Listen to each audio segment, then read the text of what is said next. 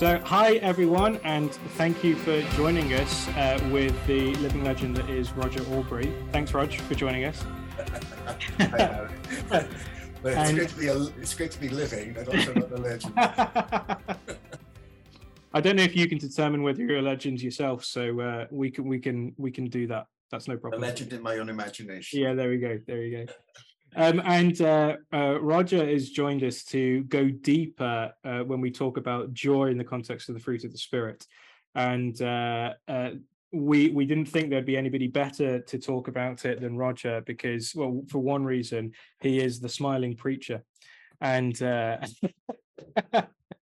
if you're listening now, he's just pulled a fish face at us.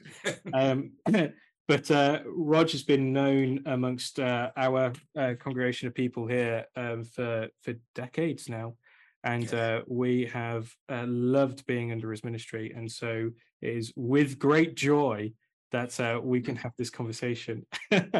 So I guess a good place to start, Roger, is what is joy? I think we'll maybe it'll be good to look at what it's not, maybe from a worldly perspective as compared to a biblical perspective, because the world does think differently to what Scripture teaches. Yeah, I think that's a good start, Harry. I mean, we have related words that I think obviously they have a link to what the Bible calls joy. Things like happiness, pleasure, delight, all those things, highs. You know, thrills. They're very good, positive things. While the world, and I think Christians, we will use those phrases like, "I'm happy today," or "I'm thrilled," "I'm really glad." Those are good things, but I think they are not. They're not really what joy is, because many of those things, or all of those things, are very circumstantial. Yeah. Because right now, I say, well, I'm happy about certain things, but I'm sad or angry about other things. But joy is not like that. It's not like I'm joyful about this, but I'm not joyful about that. I think joy is a different thing altogether in some ways, but the others kind of can be aspects of it. Yeah. So then, what then? I guess is joy in that? Would joy then be the? Is it dependent on circumstance? I think would be a good. Yeah. No. Simple answer. It's not. In fact, since we talked, and it's been good for me to think about it again. For me, there are some key things, and the key thing is that I always go to Romans 14, verse 17, which defines the kingdom. And it says the kingdom of God is in the Holy Spirit, and the kingdom of God is righteousness, it's peace, and it's joy in the Holy Spirit. So for me, when I read the scriptures, joy is a characteristic, a spiritual characteristic that the Holy Spirit produces in me, that is produced in fruit, the fruit of the Spirit. And so if I follow the line, the kingdom of God is righteousness. Now, that's a massive thing. But if I know that I am righteous, that's a massive thing in itself, isn't it? The follow on from that then is peace. I have peace with God. I have peace with myself, and I have peace with others. And I know we're skimming this, but then the third outcome then is, the natural thing is, well, that produces joy. So joy is not something that I have to go and get, if you like. Joy is a characteristic of the Holy Spirit that he produces and brings to us, every believer. So our natural, way of being, we are righteous, we are in peace, and we have joy. Yeah, it's who we are. It's something I go and get. Yeah, very good. Very good. That makes sense? Yeah. So, and underpinning all of this is faith, isn't it? Yes. Because we're only righteous by virtue of what Jesus has done for us. Yes. And so then we have to choose whether to believe in the promises of God or not. Yes, it's like everything else. You have to appropriate everything. Yeah. That I am righteous, even if I may not feel like it, or if there's things raging around me, I can know God's peace. Mm. And in the same way, in exactly the same way, there may be many things come my way that make me feel unhappy or attack that, but it's this undergirding the joy, as Nehemiah says, the joy of Yahweh is your strength. It's not my joy. And I was just looking at some scriptures, and it says when Paul says, now rejoice, Philippians chapter 4, rejoice. But he says, rejoice in the Lord. Mm. And again, I say, rejoice. So he's not saying, come on, cheer up. He says, no, remind yourself, you rejoice in who God is. Yeah. And then Jesus says about in the Sermon on the Mount, he's talking about the Beatitudes, and he says, when people speak bad about you, when they do these, he says, rejoice and be glad. It's not a masochism, because he says rejoice, and then he uses this other word, be glad, which is another word for joy, which is an exultant joy. Yeah. It's the word used in Hebrews 1, where it says God has anointed his son above his fellows with the oil of joy. There's two words for joy, and that's an intense, exuberant joy. And then Jesus says in John 15, the disciples, he says, my joy will be in you, so your joy will be complete. So when I read the scriptures, I see that joy is not something that I go and get, or that I have and I can lose. It's a characteristic of the kingdom that is there in me. Now, you're quite right. By faith, I have got to appropriate that, less like I have to appropriate everything else. Yeah. Yeah, and there's a choice in that, isn't there? It's all choice, yes. Yeah. How will I respond? What my attitude will be? Yeah, and the fruit of the Spirit is a lot to do with attitude, isn't it? Yeah, it's the if I truly believe in what God has done for me, then it's that I am righteous, and I have peace because of that, because I'm not fearing condemnation, I'm not fearing the wrath of God. Exactly. But then a reasonable, logical choice in light of all of the promises and all the work that God has done to redeem us and to restore us and to renew us is joy. Yes. You know, when you live and breathe and are in relationship with Jesus to such an extent like that, that the natural decision is to live in that joy. It's a reasonable choice. It's a reasonable choice. And for me, realizing that the word joy in the New Testament, which means to be glad, rejoice, to be well off, to be happy, but it's linked very much to the word grace. Yeah, it is, isn't it? It's kara. It comes from the same word, grace. It's kara. Yeah. And kairo, and it comes from the word charis. And so for me, it always throws back into who God is, that the righteousness and the peace and the joy are all linked to the fact of God's grace. And you see how everything is intertwined and interlinked. So it's not like joy, but if I understand the grace and the mercy and the love of God. Absolutely. Yeah. And no matter what, that joy is just that constant. It's not a cheesy cheerfulness that's unreal.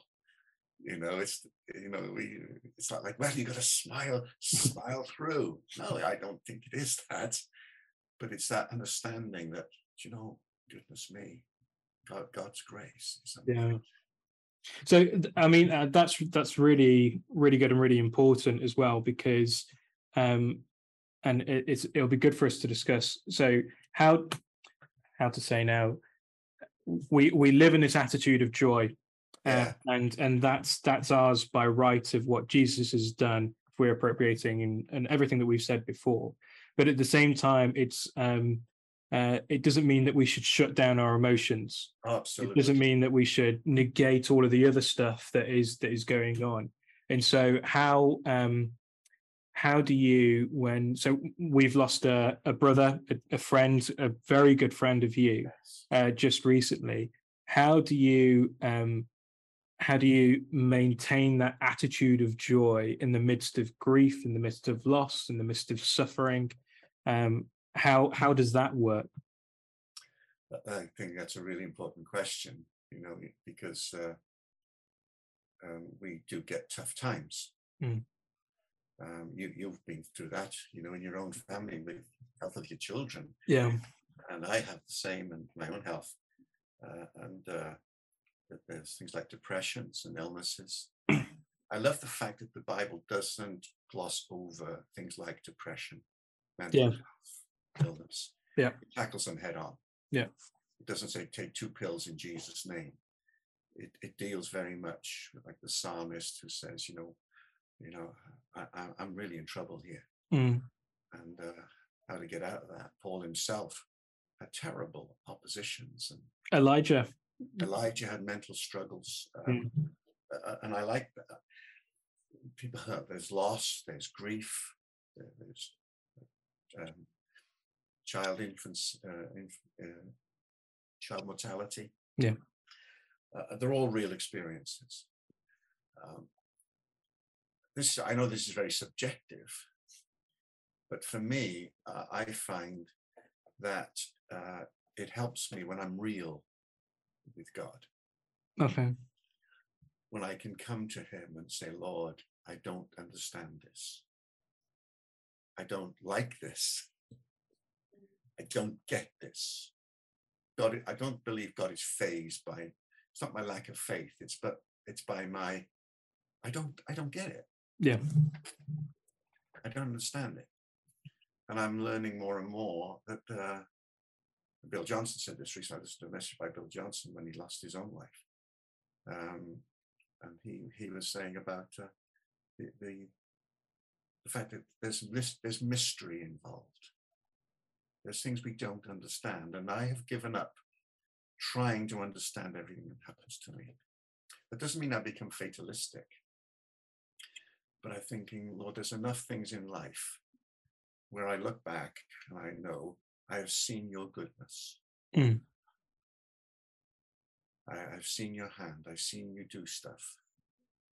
And I don't get why this is happening. Mm.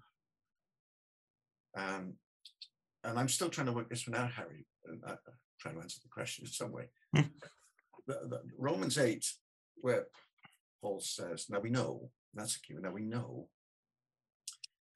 that in everything, that God works everything for good to those who love him. Now, sometimes we think, well, yeah, God is doing the good stuff and the bad stuff. No, and I don't understand this. But I believe it's true that God, who doesn't institute everything, I don't believe God institutes everything that happens to us. He doesn't inflict us with COVID or cancer or AIDS. That's not God. But in the mystery of God, God says, it's a bit, the analogy, and I know it's a poor analogy, it's a bit like he takes the mixture, the ingredients to make this cake. Mm. And he said, in the way only he can, he said, I'm going to take that. And I'm going to take that. The good, the bad, the indifferent, things you don't understand, your successes, your failures, all these things. I'm going to take them all. Mm. And I am going to work them together, not discard that. I'm going to work them together in the way I can for your good. Yeah. My thing is, I got to let him do that. Yeah. Yeah. That's big. Yeah. And that really means the joy comes from me. He knows what he's doing. Yeah. Yeah. It's not fatalism. It's He knows what he's doing. My Father knows what he's doing. Yeah, and so it's coming back to that revelation of who you think God is. And so I remember when you came up last time and you were talking and teaching on faith, and it was very, very helpful. And faith is this: do you agree with what God says? Yeah.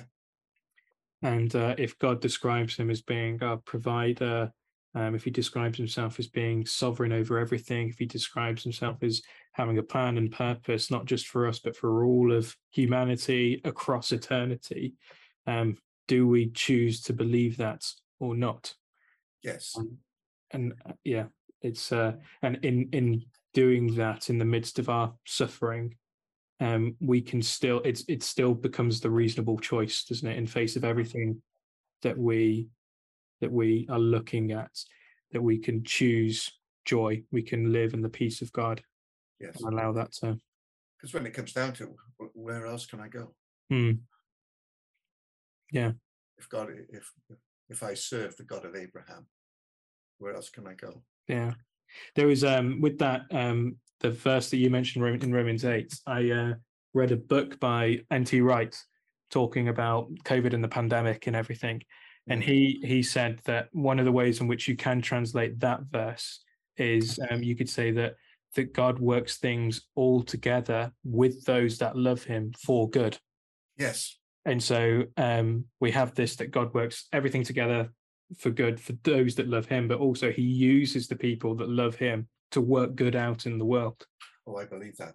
That's a good translation, yeah. Yeah, and when there is that suffering, and I remember my grandfather in his later years, he watching the news and really struggling with seeing all of the suffering that's in the world, kind of forgetting that's been the story of humanity over the generations. Yes. But he said, "What's God doing? Why isn't God fixing this?" And the answer is that God's raising up his church. God is raising up me and you and all of the people that love him to be the answer for all the evil that there is in the world. Yeah, and I think that's the thing, that we are part of the answer, not part of the problem, and part of I think sharing the gospel with people is that when we are living in exactly the same world, we face exactly the same pressures as our non-Christian friends and family. Yeah. But they see that we are more than conquerors, that we're not immune, yeah, that we suffer, we get sick, we lose jobs. But we also have great successes. Yes. When, we tithe. Yeah. And we give offerings, and we're generous, and we're sowing, and they say, well, how on earth does that work?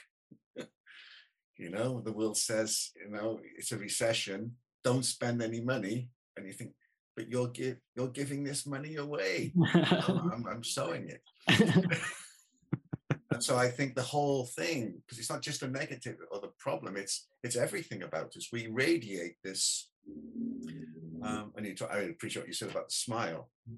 But some people sometimes will just say to me, well, you smile a lot, don't you? And I say, well, yes, I do, because life is good. Mm. I say, yeah, my life, my life has ups and downs and struggles and things like that. But overall, life is good. Yeah. And I have a particular friend of mine who's not a believer yet, who, like me, I had a heart attack, as you know, many years ago, and he had one a couple of years ago during lockdown, and couldn't see him, but we talked.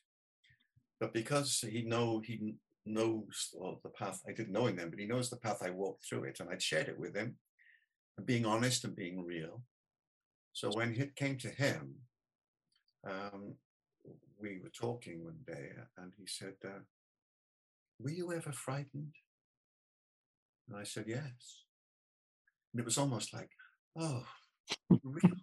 And I said, when I was frightened, and he just started to cry.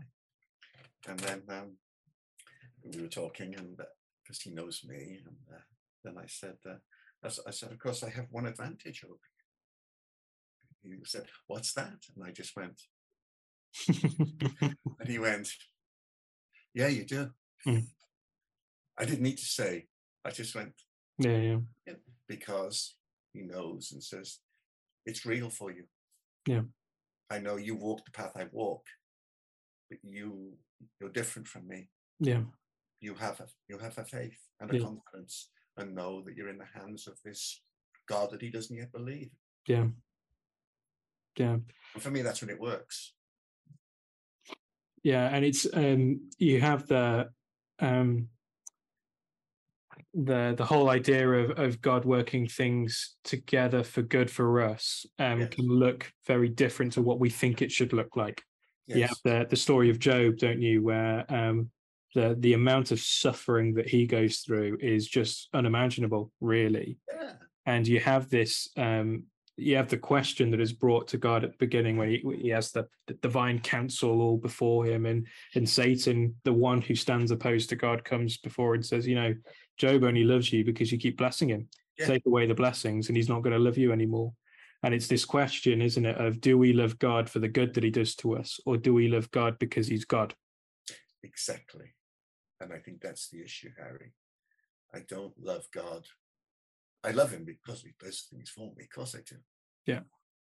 And I think at times in my life, when I first got saved, that's why I loved him, because he saved me, because he did these things for me. Yeah. The process, which I think is still ongoing, is, no, I love him and serve him because he's God. Yeah. And he's not. Sometimes I look and I think, God, if I were God, I wouldn't do it that way. And then he says, it's a good job you're not God then. Yeah, that's why I'm not God. And I also think as well, mate, in sharing our faith with people, I'm not selling God, but I wanted to say to people, do you know what? It's great. Mm. Best thing I ever did. Yeah. You know, if you become a Christian, it's going to be miserable. It's going to be terrible. You're going to have this sin complex. You're going to complete, you know, you have to go to 1,000 meetings a day. You've got to read your Bible 5 times a week and never understand it. It's going to be tough. It's going to be awful. It's going to get worse and worse. People think, I don't want that. Well, it's tough enough as it is. No, kingdom of God. Yeah. It's the rule and life of Jesus. It's righteousness and it's peace and it's joy in the Holy Spirit. Who wouldn't want that? Yeah. It's reassessing your values in life, isn't it? Yes. I was listening to a podcast this morning, and they were talking about Leviticus, which, as we know, is the easiest book to understand in the Bible. Yes. But they were talking about the law where about cursing God, blaspheming God, and that God puts in place that if you blaspheme God, that you need to be killed. You need to be executed for doing that. And in the midst of that, we can see, oh, well, that sounds really, really harsh. And the only other crime that deserves execution, in that kind of sense, is when another person is killed, when you commit murder. And the point that they were trying to say is that God was really impressing the value of who God was. If you deserve to be executed for killing another person, then how much more so if you curse the name of God, you know, and what value do you ascribe to God? What value do you ascribe to who he is? How important is he in your life? And when we even begin to grasp that, when we have that kind of mustard seed of faith, of trusting in who he is, then that it's much easier for that to set the precedent for our lives rather than all of the circumstance and stuff, isn't it? Yes, it is. I find, I mean, I've been a Christian 50 odd years now. I fall into a trap. You think, well, I want, God has got to be relevant to society, and he can become a very modern God. Yeah. You can become a 21st century God or a 20th century God, and he's—I mean, as we know, he's the God of all ages. And I'm still trying to get my head around this, and I'm beginning to experience this more and more. But I find when I'm just reading the scriptures or praying and listening and sitting with him, thinking, I'm actually in the presence of the God of Abraham, Isaac, Jacob. And he didn't begin with them, but it helps me in my time frame. I'm not that old, but thinking I am serving the same being, the same God, that he is not this modern product. Yeah. He is God. And I find it quite, and I use the word awesome. I think, I can know this God. And I think then, get joy, wow, that he would want to be with me. And that my life, and I see his track record in the scriptures, my life is in his hands. And no matter what happens, everything is okay. Yeah. That's hope, isn't it? Everything's okay. It's going to be all right. And there's a verse, I think it's in the Psalms, it says, the lines have fallen for me in pleasant places. It's not like, all my troubles are over. No, but just think, do you know what? Life is good. It is. You have that story in Acts, don't you, where is it Paul and Barnabas? They've gone to city in Antioch. They're preaching the gospel, and everybody's loving what's going on, and so they all invite the Gentiles to come out the next week, and then suddenly the jealousy starts to hit, and they end up persecuting them and kicking them out of the town. And we read, don't we, that they shake the dust off their sandals, which Jesus instructs his disciples to do when anybody rejects them. So it's quite like an angry thing. And then it says that they walked off filled with the Holy Spirit and with joy. And it's just... That's not a persecution complex or a masochism. Yeah. And you think, you get that. And, you as well know, we have friends who are persecuted seriously, severely. And I've just got to say that, my friends in certain countries, they're incredibly joyful. I think it's because they have a real sense of perspective. Yeah. They have a real of what it is all about. Yeah. Their joy is centered in who God is. And they know no matter what happens to them. Yeah. Yeah, I remember hearing a story of two people that were under severe pressure out in, I think it was in a country in the Middle East. And they were asked the question, why do you keep on going? And they just said, we've seen the city. We've seen the city of God. And how can we not keep on doing what we need to do? And it's that, again, it just keeps on going back to that deep-seated trust of who God is. Yes, I find that joy keeps me going. Yeah. I do stop and I center in on things that are adverse. And things come, like you think, where depression can come or an illness can come. Yeah.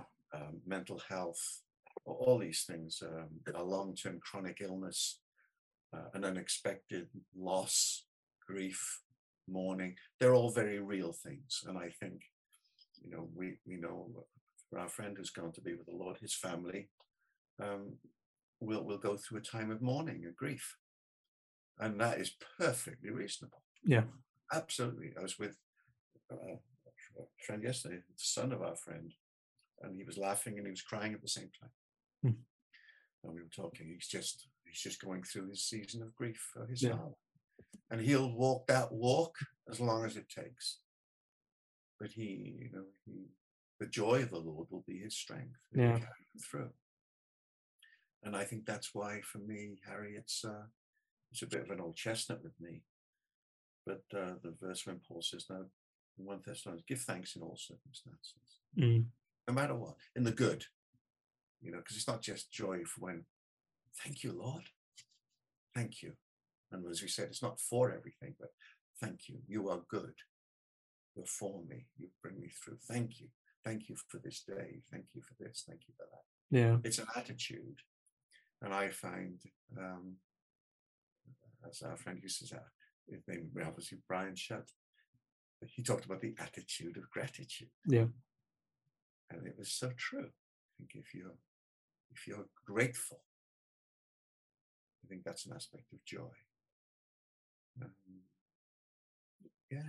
I don't think there's any ground for curmudgeonly behavior and grumpiness and rudeness and just spite. I think there is room for lament, yeah, grief, mourning, crying out to God. I don't understand. I don't get it. I don't like it. God's not affected by that. But then he says, "Okay, I hear you, but what choice are you going to make now, Rog? Are you going to move on? Are you going to catch this?" Yeah.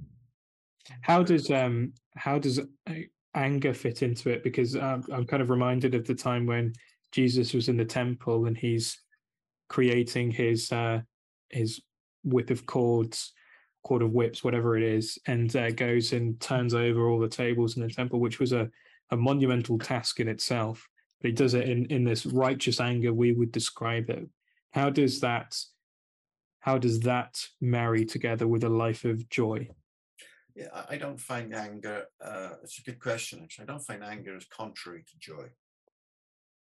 I find anger is not temper. Mm.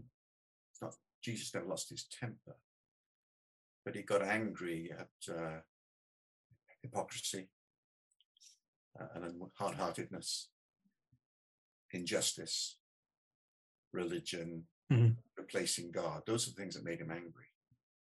And I think there's a place for us to be angry. Yeah. Not angry at people in some way, or losing our temper, but angry at those things. Because we think they're not right. They rob people, they rob God, they're wrong. Mm. In fact, they offend our sense of joy. Okay, very good. Don't they? Because they say that your hard-heartedness, the Pharisees, your hard-heartedness to this guy. If you were joyful, you'd want me to heal him. You know, you wouldn't be robbing the people. You wouldn't have this attitude if you knew what joy was. Mm. And I think that's why it's anger is not spite or just spouting off. It's this. It's almost, it says, doesn't it? That scripture just said the zeal for your house. Mm. It's because of a passion that he had for the city. Mm. That passion is and anything that stands against that, no. Jesus showed both those qualities. Yeah, you could see him with the poor and the downtrodden and people who are genuinely saying, I don't believe. Can you help me? Yeah. I don't believe here. He says, yeah, sure. Or someone says something and he just says, you're not far from the kingdom. Yeah. Or, can you heal me? Yes. If you can. If I can. Of course I can. But it's this attitude that says, no. God says, no. I'm standing against that. So yeah. I get angry at stuff. Yeah. Yeah. You know, I'm angry at certain political systems. Yeah, I'm angry at the current state of what Russia is allowed to do in Ukraine. Mm. The international community will go so far as long as it doesn't touch their business and their economies. I find that I get angry at that because I think that's not just. Mm. Yeah. Is being aware, but allowing when the anger comes, trying to be aware of where that comes from. Yes. If it's offending you, or if it's offending the Holy Spirit within you, or both, then yes. and just offering that to the Lord in that moment, and then being able to act appropriately. It's with Jesus, what was great was that he was angry and then he did something about it. Yes. And it is that anger. It's not fuming and going on social media and being caustic and It's fused together with love, isn't it? Yes. And love is always something that produces an action. Yes. And I think the scripture that you've just quoted about Jesus in the temple, his motivation was that it was the court of the Gentiles, that there was a whole raft of people who'd been shut out. Yeah. And he said, you can't do this. Yeah. This is a prayer for all people. He made it a den of robbers. Yeah. And that was his overriding thing, the honor of God. And he says, but you're robbing people. Mm. Ordinary, everyday people should be allowed in here, and you've made this thing into a business. Yeah.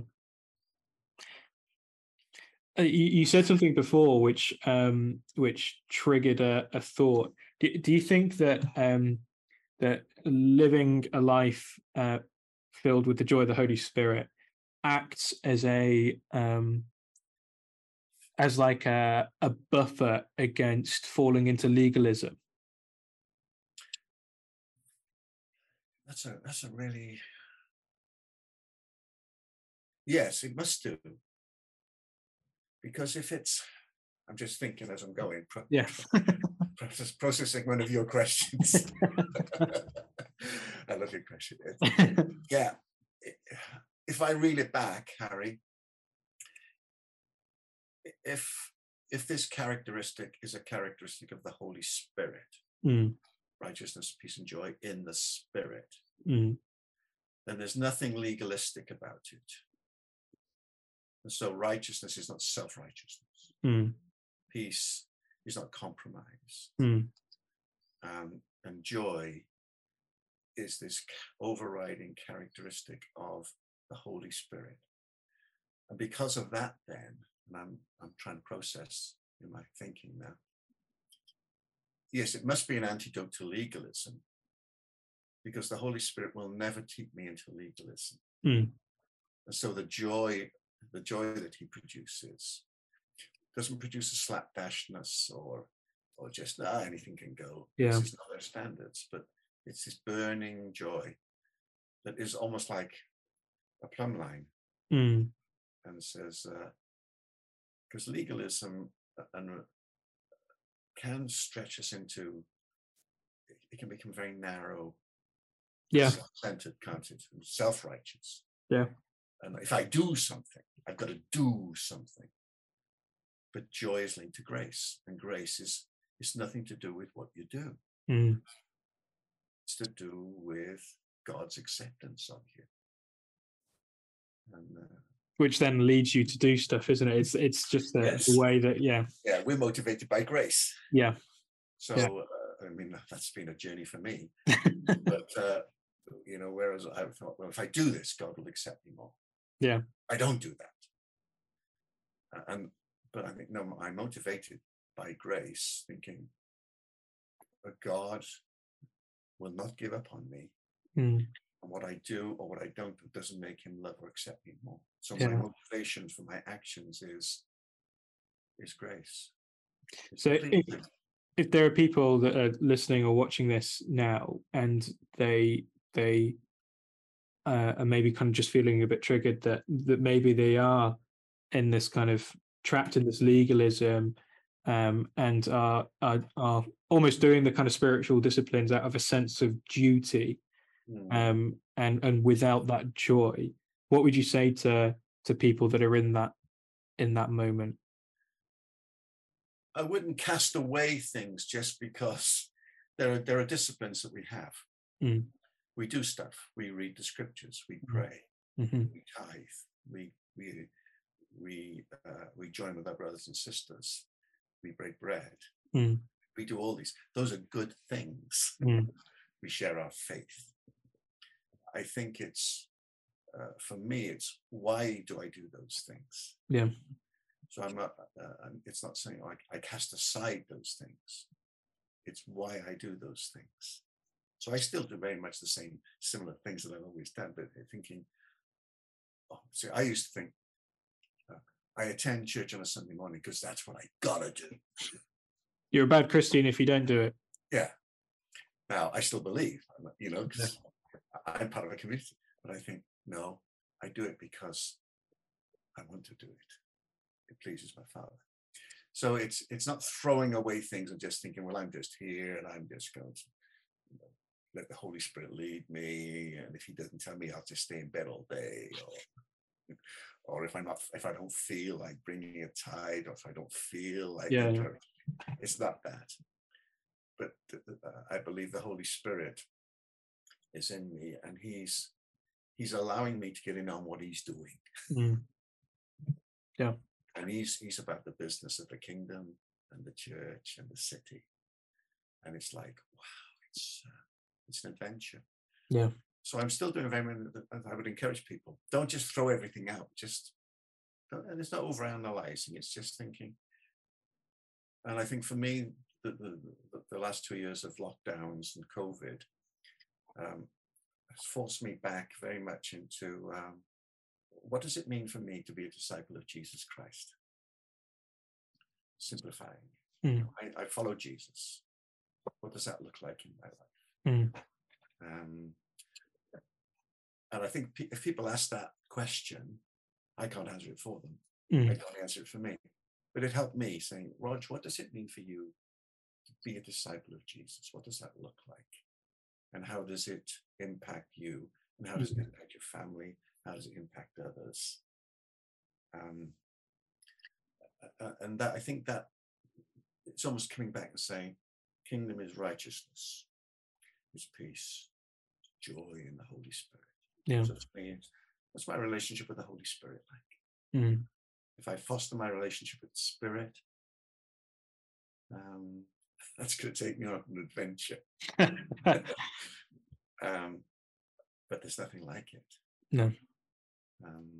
I don't know if that's answering the question. But it's just what I find for me. Yeah, I think it's that not trying to treat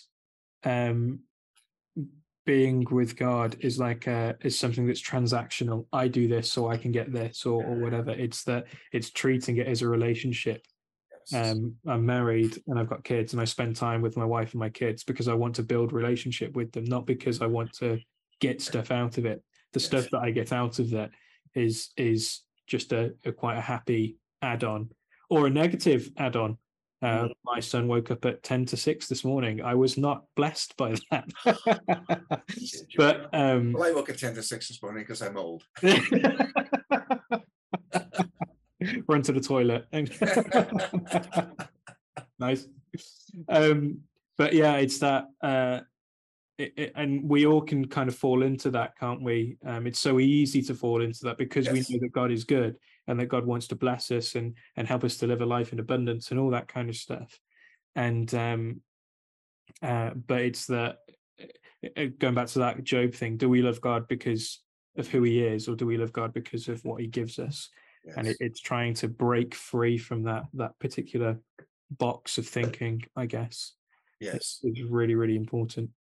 It always brings me back to who is God? Mm. Yeah. Most simple and most profound question. If not the most profound question, yeah. How important do you think joy is, just in terms of reaching people with the good news of Jesus? How influential do you think a joyful church would be in the world, as opposed to a church that's not joyful? Oh, I think it's a secret weapon.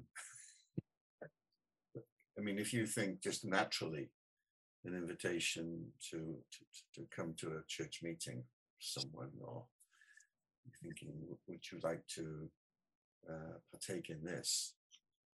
And you think, well, these people are miserable. You know, they don't smile. They're caustic. They're rude. You think, we want to join that. Mm. And the world's a cruel place. I mean, it has great times of happiness and celebration and joy. I know all the people in England today, because this is the day after the ladies won the Euro, which is fantastic. And it was great to see the happiness and the celebration and the excitement. And you think, wow, all the young girls now are going to want to play football and profession. I think fantastic. It's great. Yeah. Wonderful. Yeah. You know? And you just think, That's why I love it when people come along to our meetings, and they're not always all, you know, there are times when we're, you're thinking we have to address, something that we've lost someone, or the call to repentance, or anything. Call to repentance, or we're thinking, folks, our attitude's been awful about this, and people see reality. But I believe that one of the reasons people liked following Jesus, especially children, because he was joyful. You've got kids. I've got grown-up kids. I've got grandkids. They do not like misery guts. No, they like people who are happy and smiling. And again, it's not this cheesy, charismatic unreality. It's just, well, these people are genuine. They actually enjoy life. And it's great. Yesterday in our meeting, people were visitors, but people come and we have some testimonies.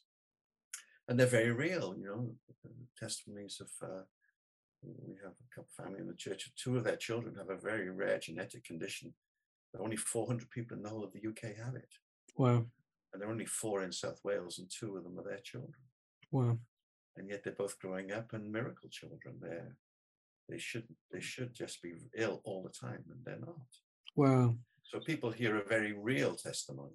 And they said, think, wow, this is, and the guy giving it is very honest and real. He said, but the Lord is working in our life. Well, to me, people saying, wow, that's great. It's good news, isn't it? It's good. The gospel is good news. Yeah.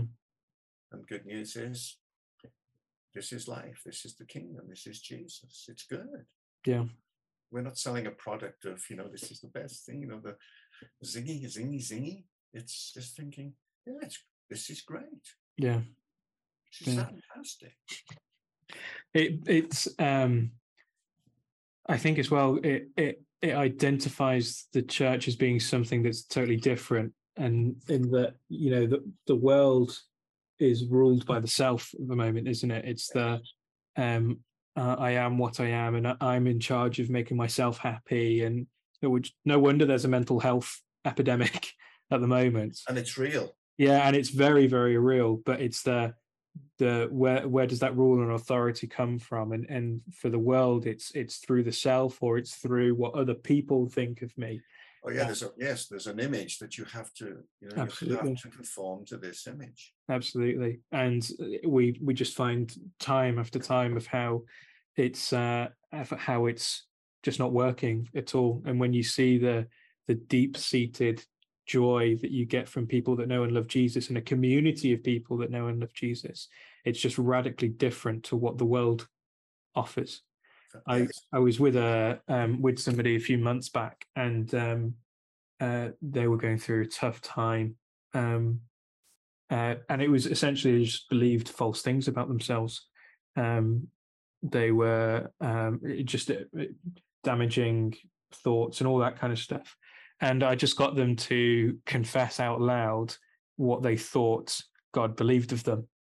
So that God loves me, and that God's got a purpose and a plan for my life, and that he's always going to provide for me, and that I'm totally forgiven, I'm free, all that kind of stuff. And it was the first time they ever said anything like that out loud. Wow. And you could just see the change because they started to believe what God had said. That brings you back to what you were saying earlier. It's to do with faith. Yeah. And then it's, as we've been laboring this for many years, it's speaking out what you believe. Yeah. Because the voices are speaking to us, but what we're speaking to ourselves, what we believe. And I think that's why we can't get joy. I find that my attitude changes when I actually believe and I speak. When I speak well of God, I speak well of myself. Yeah. I speak well of other people. Yeah. I might be driving up the wall, and the Lord says, well, pray for them. I will bless them. You think, says, well, it does. And I think that's incredible what you just said about that person. First time ever they said those things. First time ever. But you could just see the change that it had on them. But it's the that the gospel offers something radically different to the world. And if we're just inviting people to come into our lives because they're good, they're going to come into something that isn't attainable for themselves. They've got to come into a whole new narrative of how their world and how their life works, and that's together with the Holy Spirit, isn't it? It's yes, that's the power of our story. Absolutely, yeah. I think the power of our story. Every one of us has a story. We've all come from somewhere. Yeah, they're all different. My story's different from yours, but they're all stories. And I think when I find, you know, because we were like, never talk about yourself. I think, no, I'll talk about this. I'll tell my story. Because our story is, people can't gainsay our story. Mm-hmm.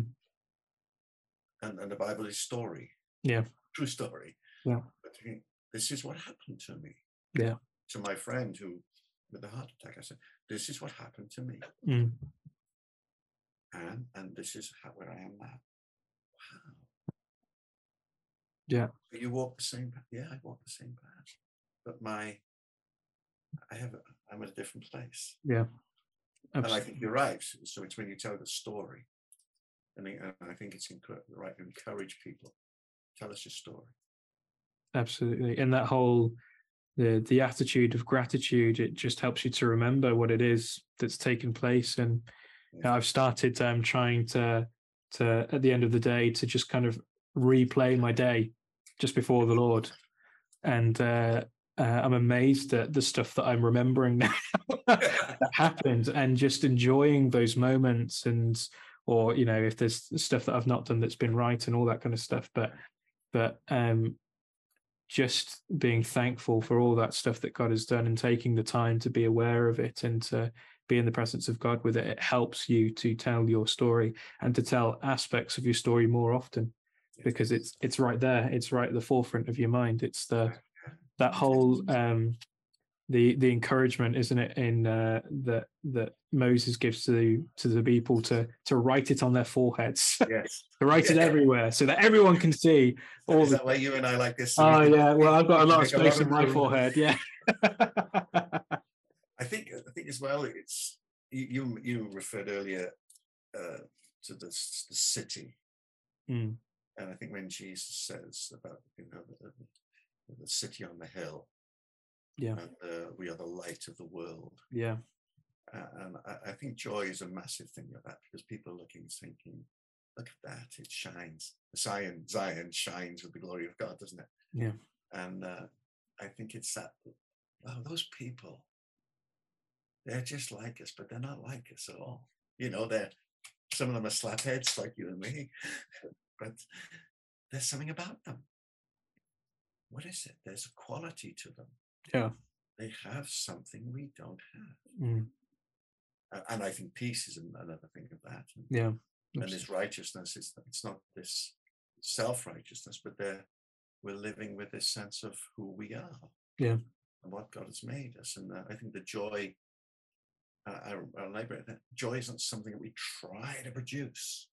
It's just... they will say, but you're happy.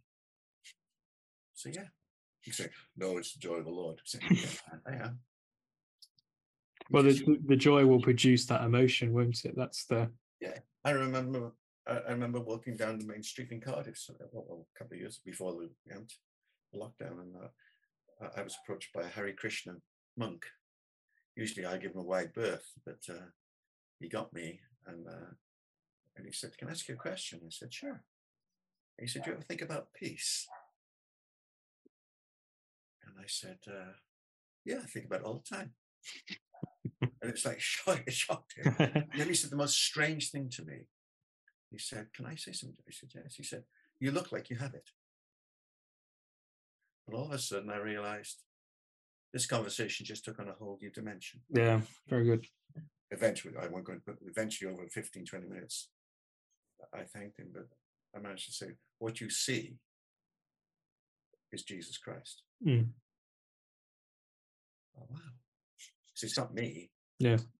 You actually see him. Mm. Kind of freaked him out a bit. But unconsciously, I was just going, if you know me, I never go shopping. If I'm going shopping, I'm a man with a mission. I wasn't walking down the street going, I was just going, but he said something to me, and I thought, you saw something that I wasn't even conscious of. Yeah. And I think the world sees that. Yeah, it does. Amen. Would you, Roger, just would you pray for anybody that is listening, that is watching, that will in the future, just that they would come to know the joy of the Lord in new and profound ways? Hmm. Yeah, sure. And that'll be a great way to end. Okay. Father, we thank you that you are a good God. Yeah. Everything you do is good. And thank you that the fruit of the Spirit is who you are. Mm. Holy Spirit is who you are. And thank you that when you come into us, you make us righteous. You bring us peace, and you give us the joy of God, which is our strength. Mm. Thank you, we don't have to struggle to get it. Thank you, it's who we are. Yeah. And I just pray for any friends right now, and for those who don't know you yet, that they will see that there's something about being a Christian. It's not just getting sins forgiven or following a way. It's a totally different kind of life. Yeah. But I pray for friends who might be just disengaged at the moment, thinking, I don't really get this. Thank you, Holy Spirit, that you understand this and that you care. And I just pray for them, that you'll help them just to take away condemnation and a sense of struggle and a sense of failure. Yeah. Or even heal them of hurts and pains, frustrations, disappointments in you, disappointments in themselves. And just to know that everything is in your hands and that you love them and care for them. And I just thank you right now that we're part of your kingdom, and that because we're in your kingdom, we can claim all these things. And no matter what, if we're going through tough times, or we're going through depressions or illnesses, loss or grief, you understand. But even in those times, that to know the joy of the Lord is our strength. Mm. Thank you for all who will watch this and listen to this. We want to bless you. Amen. Amen. Amen. Well, thank you so much, Rog. Thank you, Harry. That was a fantastic conversation.